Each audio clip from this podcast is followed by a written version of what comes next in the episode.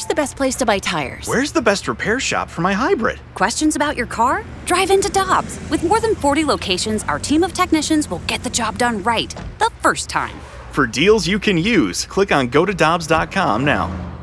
Cheap, cheap, fun, fun. Spring is in the air, and Dirt Cheap is in your neighborhood ready to deliver the perfect drinks to your doorstep. That's right. All of Dirt Cheap's convenient locations now offer delivery of their wide selections of beers, wines, and all the spirits you need. And if you're like me, nothing hits better in the springtime than a nice wheated bourbon. Ask the friendly staff at Dirt Cheap about their selection of wheaters like Maker's Mark, Larceny, and so many others. Download the Dirt Cheap app and order curbside or delivery. Have fun, but be careful out there. Joining us via our celebrity line is Chris Kerber, voice of the Blues on 101 ESN. What ESPN? What's up, Curbs? Anthony, Jamie, how are you guys? We're doing well. Let's talk a little Stanley Cup Finals, Curbs. What do you think will be the key difference, no matter which way this this series winds up going? What do you think the big difference is when it's all said and done? Sergei Bobrovsky. To me, that's what this whole series comes down to. If he if Sergei Bobrovsky outduels Adin Hill, the Florida Panthers can win the Stanley Cup. He's been that important, and I know a lot has been made of Matthew Tkachuk. Uh, you know the, the the roles that other guys have played, the defense of Radko Gudas and Ekblad and those guys from Florida. But uh, as good as some of those guys have been, uh, you could be looking at a scenario, guys, where if even if Vegas were to win this series in Game Six or Game Seven, if it goes that far, Sergei Bobrovsky could end up winning the Conn Smythe Trophy as a losing goaltender in the Stanley Cup Final, which we have seen before. So, to me, the the biggest difference in this series could be that guy. Curbs, of Vegas Golden Knights, uh, they do a great job of protecting the middle of the ice, specifically in their defensive zone. The Dallas Stars just struggled to get inner slot shots against the Vegas Golden Knights. Uh, you know, the Florida Panthers on the flip side, they got a bunch of guys who get to the front of the net. They drive traffic to the front of the net and pucks. You know, how do you see that battle working out? Who, who, in your opinion, ends up winning that battle of the middle of the ice?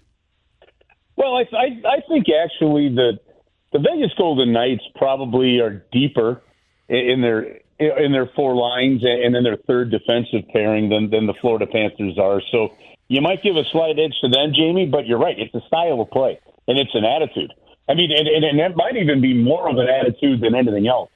And so uh, I, I did not think, I really didn't think in, in that Carolina series that Brent Burns and the and the Carolina Hurricanes defended those guys well. I, I don't think they really ever got a hold of just how hard the Panthers were driving the middle of the ice.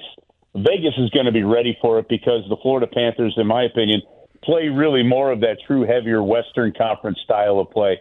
So I expect Vegas to be more ready for it than Carolina was, but that's where this battle is going to be won. If if, if you go beyond just Sergei Bobrovsky, uh, who can stay out of the penalty box more, and then who wins right in front of the net? And there, I think, should be some epic, epic battles. You know, and then frankly, I think Jamie, it could come down to the discipline in front of the net. You know, if if there's stick work that gets called, you know, whatever team cannot stay disciplined while the other team gets body positioning on them could end up hurting their own side. Talking to Chris Kerber, voice of the Blues here on 101 ESPN. Curbs, I want to flip it over to the St. Louis Blues here just for a second. And Doug Armstrong, Sammy Blais, Jake Neighbours, and uh, Joe Hofer. Joe Hofer. Oh my God, I had Colten Ellis on the brain. I couldn't shake it for a second, Curbs. It just it just jammed up on me there. Um, the hamster fell off the yeah, wheel. he fell off. He's back in now. Um, they're coming off uh, a nice gold medal championship over uh, in, in, Europe. There, what, uh, in your opinion, you know, what do you think of Army bringing those guys over there? First of all, I think it's great experience. I think you've got young guys then that had a chance to represent Canada, and maybe aside from uh, what what they might have done as part of a World Junior um, you know, I don't, I don't think right now, at least, you'd be looking at any of those guys even knocking on the door of representing Team Canada in an Olympic or something other than that. So, great pride, great opportunity, opportunity for them to play with other players from around the league uh, and around the world. Uh, continue to play a little bit. So when uh, when when their season was ending, it got young guys another month of hockey, and I don't think anything can go wrong with that. Their bodies can handle it. They, they were good for it. Uh, when I texted Army after they won, he said it's always nice to win the last game of the year. So they, you know, those guys got to experience that again. And at least in Sammy's Blais case, now he's done that twice in the tournament and in uh, uh, and in a Stanley Cup final. But uh, it's just it's just great all around experience for them, Jamie, uh, to to get into those scenarios and to grow and to learn what it takes. So uh, I think it's extremely valuable and pretty cool that their general manager was the one that brought them. Yeah, certainly. And the general manager also made a trade to the Rangers, uh, reacquiring Sammy Blais. And Curbs, I, I, I can't talk about it enough, eh, especially in the last couple weeks. Just how great that trade is working out right now. Sammy Blais came in, and I mean, he had an absolutely fantastic second half of the season. Then he goes over to the World Championships, scores two goals in the gold medal game, ends up with six goals, I believe, overall. Yeah, did anybody see this coming? I mean, what can we expect from Sammy Blais now moving forward? No, I, I don't think a lot of people saw this coming, and it, it does beg the question of is there another level to Sammy Blais's game? So here's a player that the Blues drafted in the sixth round. When he comes in and he starts to impact the team in in 2019, you're dealing with a player that was not in constant pro shape, right? Uh, a young player that was learning how to mentally deal with the game, physically deal with the game, uh, deal with the keep your body in shape aspect of the game, all of that stuff. The trade to New York happens, and he gets hurt. Only plays 50 something games, or what, 56 games, right? It never worked. They they wanted, remember, that was the time too. New York wanted more physical players. They had brought in Ryan Reaves and, and that kind of thing. And uh, it never took off for Sammy Blais. So when the Blues basically got him, you know, in in the toss back of that trade, it it cre- it, gave him another lease on life. And and and you listen, you you've probably seen this before. Hell, maybe even experienced, Jamie. I haven't talked to you about about this aspect, but you get traded once and you talk to players and it's a little bit of a shock to the system. They're like, okay, it's good somebody went. You get traded a second time or you get moved a second time and it starts to get in your head a little bit, gang, saying, okay, hang on a minute here. I better get some stuff together, right? I mean, I I don't want to go to a third team, a fourth team, a fifth team, and just be this guy that's moving around. Uh, and and so whether it's a wake up call, uh, whether it's the opportunity, whether it was just the joy of being back here in St. Louis, a lot came together right for Sammy Blais. He gets the contract extension. Doug Armstrong brings him to the World Championships. He wins gold. That's great.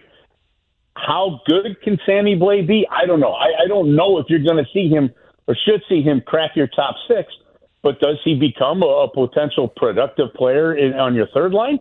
I mean, that, that that remains to be seen. You're still talking about a what a 26 year old, so you're you're 27 year old, so you're talking about a player whose final chapter and really complete role may not be officially written fully. Chris Kerber joining us right now on the Fast Lane on 101 ESPN.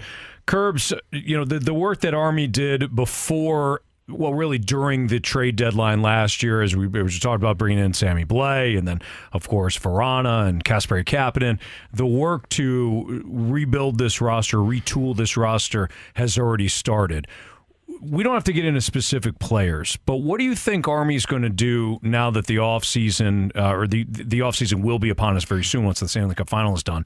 Where what areas do you think are important for Army as he looks to again to retool this roster? Well, I think you're set in your goaltending department. That that part's pretty clear uh, with, with Binnington and Hofer. Uh, there's there's nothing you need to know do there and I think you're really confident that you're going to have good goaltending going into next year. That's got to give you confidence.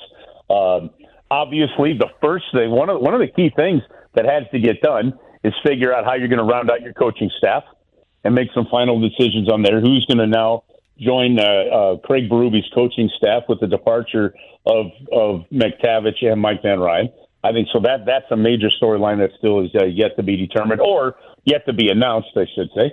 And then the, the other thing, the, the two things for me, I, you have a logjam on defense where you have the ability to maybe clear some cap space. But if Tyler Tucker, who's a restricted free agent, if you want to start to create room for a, a, a Matthew Kessel, somebody's going to have to get moved. And so, how does that happen? But from a forward standpoint, to me, the, the fact that they got Casper, uh, Kapanen and they got Vrana he he got his veteran players to fill the gap for a year, so he doesn't have to go searching for that. he I think now he has to be considering chemistry and makeup. And to me, the forward group needs some personality. The forward group needs some jam. The forward group needs somebody that'll go out and and drop the mitts if they have to, or at least get in somebody's face, be grittier, be harder to play against. Um, and and to me, that's what kind of I'm looking for.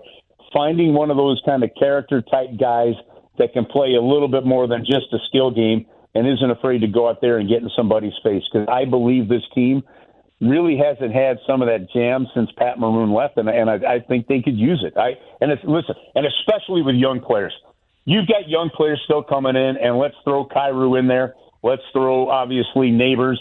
You know, you, you could Bolduc crack the lineup from time to time. Could Zach what you need some jam in your lineup when you've got young players coming in. It helps them get some swagger, and I think that's an aspect of this team that could use an upgrade. Agreed. Curbs, great stuff. Enjoy your weekend. We'll catch up with you again next week. All right, fellas, have an awesome weekend. Appreciate Cheers. you. Thank you. That's Chris Kerber, yep. voice of the Blues, here on 101 ESPN.